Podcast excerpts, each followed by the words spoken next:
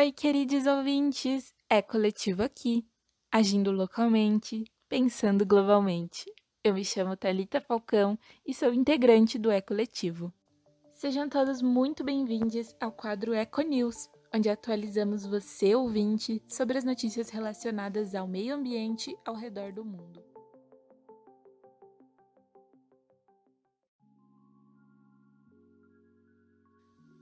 Hoje, no nosso segundo episódio do Econews, trouxemos algumas notícias que são temas atuais e de relevância no cenário ambiental nacional.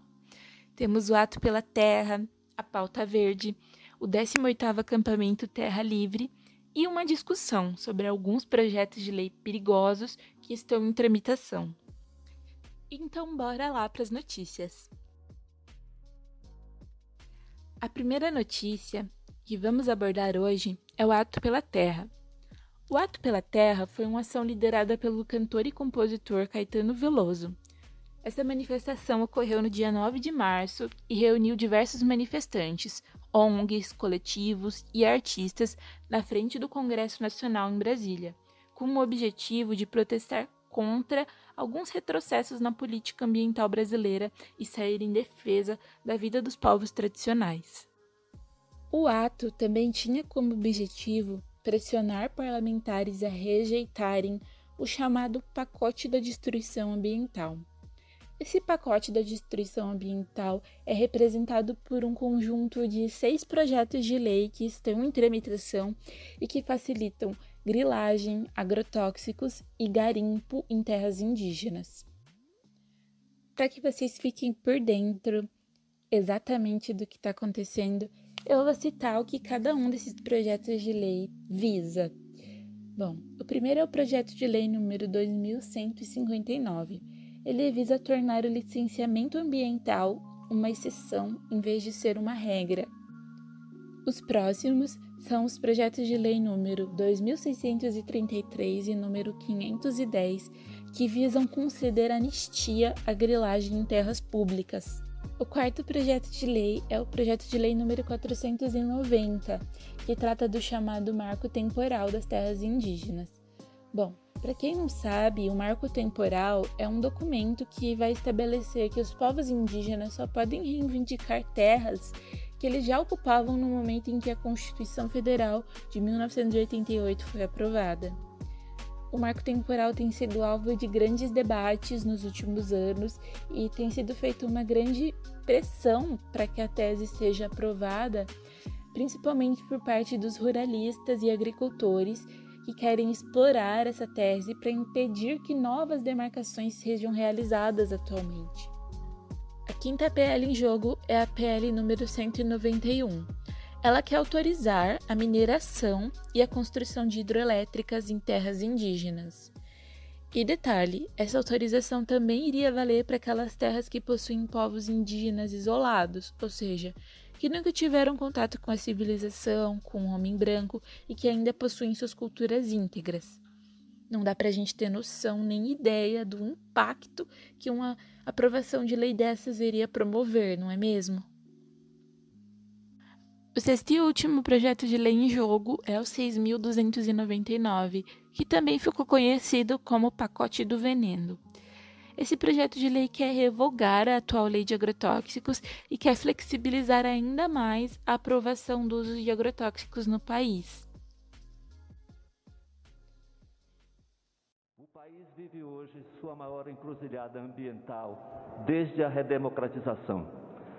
O desmatamento na Amazônia saiu do controle. A violência contra os indígenas e outros povos tradicionais aumentou. E as proteções sociais e ambientais construídas nos últimos 40 anos vêm sendo solapadas.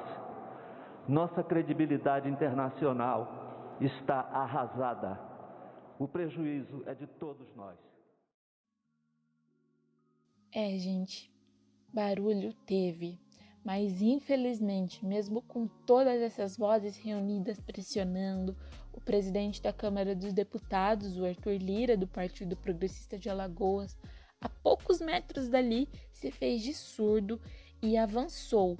Com 279 votos contra 180 o requerimento de urgência para aprovação da PL número 191, que é aquela que visa liberar sem traves a construção de hidroelétricas e a mineração em terras indígenas, mesmo sem o aval desses povos que a ocupam por direito.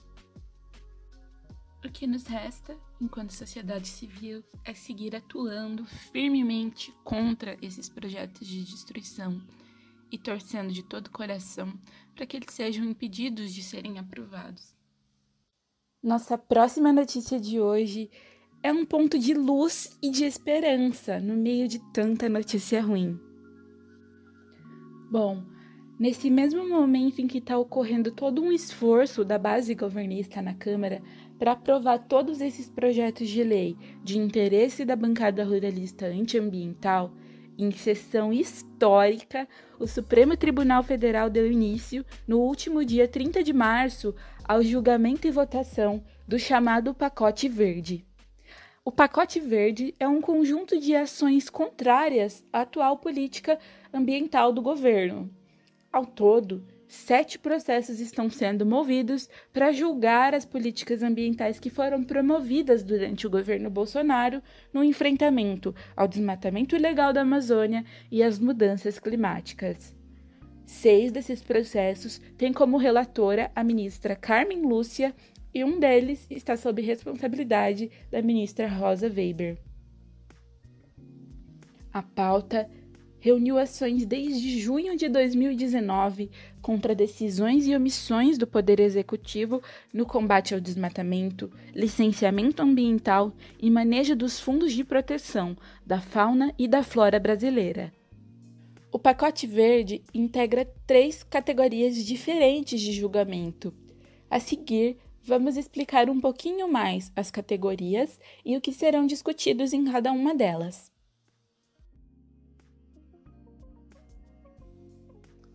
Então, bora lá falar das categorias em julgamento. Bom, a primeira delas é a DPF. A DPF significa Arguição de Descumprimento de Preceito Fundamental. Ela é uma das ações propostas pelo Supremo Tribunal Federal e fazem parte do controle centrado de constitucionalidade, ela visa evitar ou até mesmo reparar a lesão a algum preceito fundamental da Constituição que seja resultante de uma ação promovida pelo próprio poder público. Dentro das sete pautas discutidas pelo pacote verde, três delas estão dentro dessa categoria das ADPFs. São elas a DPF número 760, que está cobrando a retomada do plano de ação para prevenção e controle do desmatamento na Amazônia. Esse foi um projeto lançado lá em 2004 e que foi considerado um grande marco na defesa ambiental do país. O plano visava reduzir as taxas de desmatamento na floresta e criar condições para que houvesse um desenvolvimento sustentável na região mas ele foi descontinuado por Ricardo Salles quando estava à frente do Ministério do Meio Ambiente. A segunda DPF é a 735. Essa está contestando a Operação Verde Brasil 2 e o uso de forças armadas em ações contra delitos ambientais. O objetivo principal é garantir a retomada do protagonismo do IBAMA como principal órgão de comando e controle no desmatamento do país é, vale lembrar que durante o governo Bolsonaro, IBAMA foi um dos órgãos que recebeu um duro sucateamento e desmonte. A terceira e última é a DPF número 651. Essa é uma ação contra aquele decreto que excluiu a participação da sociedade civil do Conselho Deliberativo do Fundo Nacional do Meio Ambiente.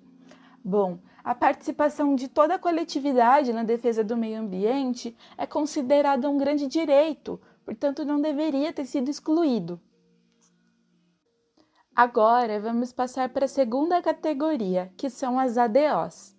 As ADOs significam ação direta de inconstitucionalidade por omissão.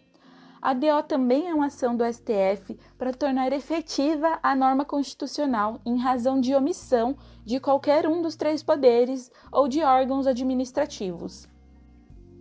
Dentro da categoria das ADOs, temos duas das pautas para serem discutidas. A primeira delas é a DO número 54.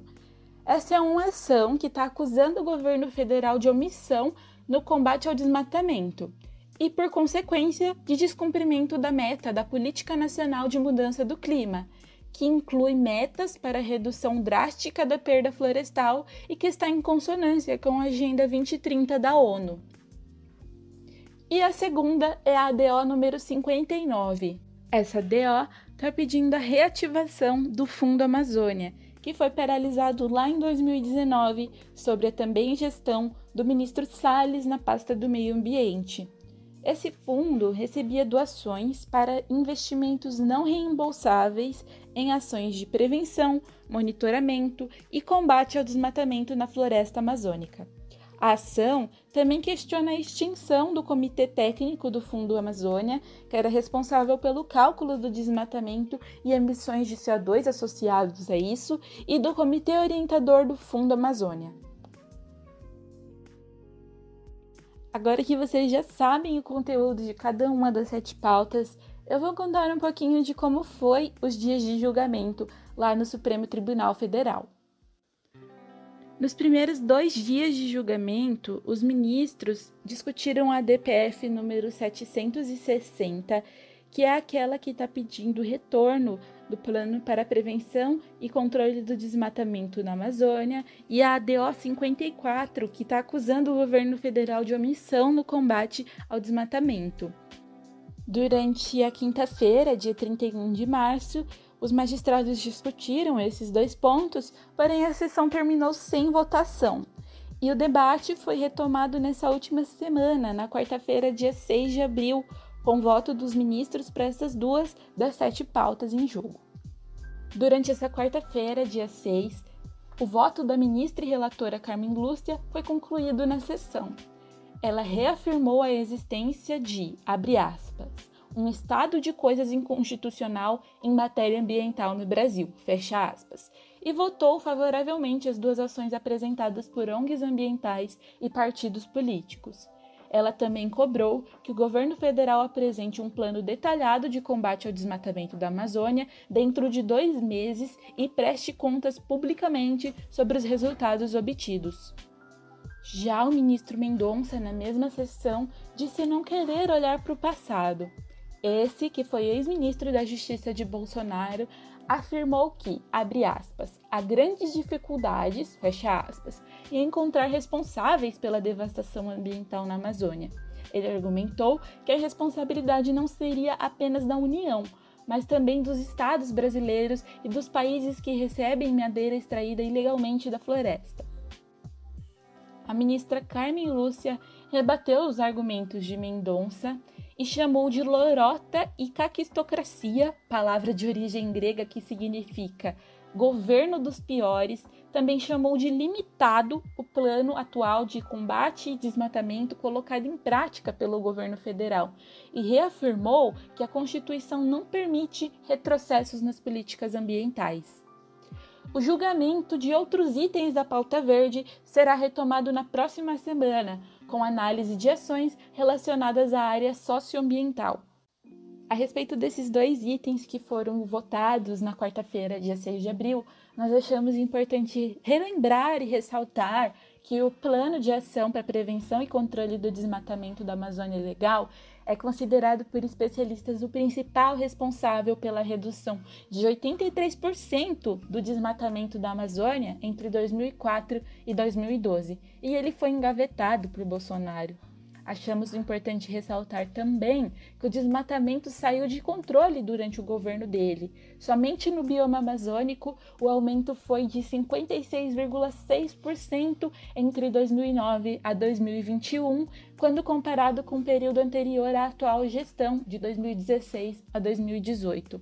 Em três anos, foram perdidos mais de 32 mil quilômetros quadrados de floresta, área maior do que o estado de Alagoas. E sobre o segundo ponto, que são as omissões do governo federal no desmatamento da Amazônia, isso contraria o dever público, que deveria ser de promover conscientização ambiental e zelar pelo meio ambiente. Bom, Nos resta aguardar o resultado dos debates e das votações para saber se o rumo catastrófico no qual a política ambiental do nosso país caminha terá chance de seguir por um caminho melhor, que respeite verdadeiramente a preservação da nossa natureza e, por consequência, também a vida de todos nós. Bom, e para encerrar o nosso Eco News de hoje, nossa última notícia é sobre o 18º acampamento Terra Livre. Indígenas de diversas regiões do país iniciaram nesta segunda-feira, dia 4 de abril, em Brasília, o 18º acampamento Terra Livre. Esse é considerado o maior encontro de etnias do país. O grupo vai ficar até 14 de abril na área central da capital federal, próximo ao prédio da Funarte. Segundo as lideranças indígenas, o principal objetivo do ato é o enfrentamento da chamada Agenda Anti-Indígena, composta pelo julgamento do marco temporal e por projetos de lei que liberam a exploração de terras, o licenciamento ambiental e o uso de agrotóxicos. A data também foi escolhida por conta da afirmação do presidente da Câmara dos Deputados, Arthur Lira, de que o projeto de lei número 191 de 2020 aquele que permite a mineração, construção de hidrelétricas e outras infraestruturas em terras indígenas, deve ser votado no plenário da Casa entre os dias 12 e 13 de abril.